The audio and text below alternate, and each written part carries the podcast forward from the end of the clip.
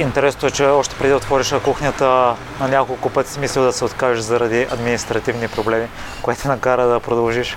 Ами, като човек завършил публична администрация в университета, от всякъде ни повтаряха, че публичният администратор като фигура е там, в общината, в сградата, в институцията, за да ти помага.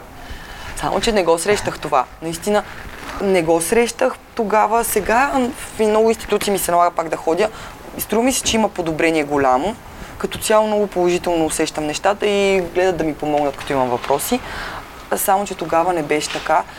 И причината днес отчитам, че не е била самата само администрацията, ми това, че много информация липсва. Аз съм свикнала в интернет да мога да вляза и да изчета всичко, ами за отваряне на ресторант не е така. Не можеш да прочетеш в интернет всичките изисквания, защото те се променят постоянно.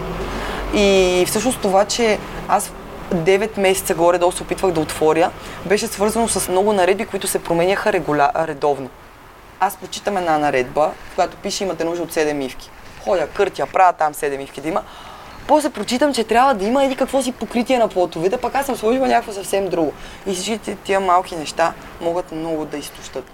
И много пъти съм си казвала, добре, имам толкова много знания, мога да започна директно, мога да отида на някаква позиция и да взимам 2000 лева заплата.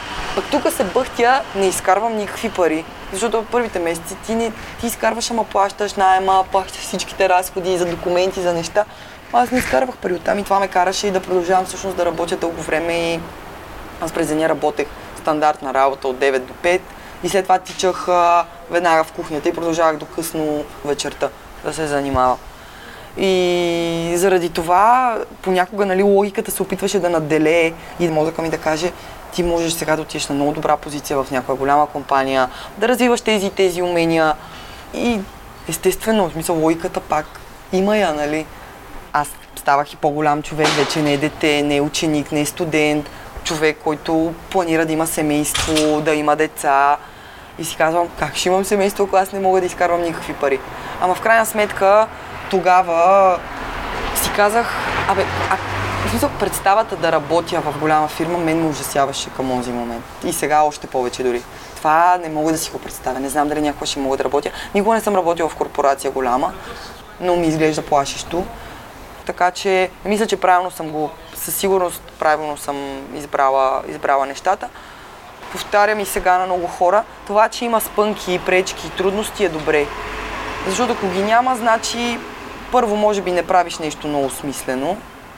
Второ, сигурно куп други хора го правят това нещо, което пък не обезмисля. Нали? Ако е модел на нашия, ако куп други хора го правят като нас, е супер. Ако говорим вече за бизнес, чисто бизнес, бизнес като чист бизнес, ако е много лесно, няма да е много успешно и надали ще постигне тази промяна, която очакваш.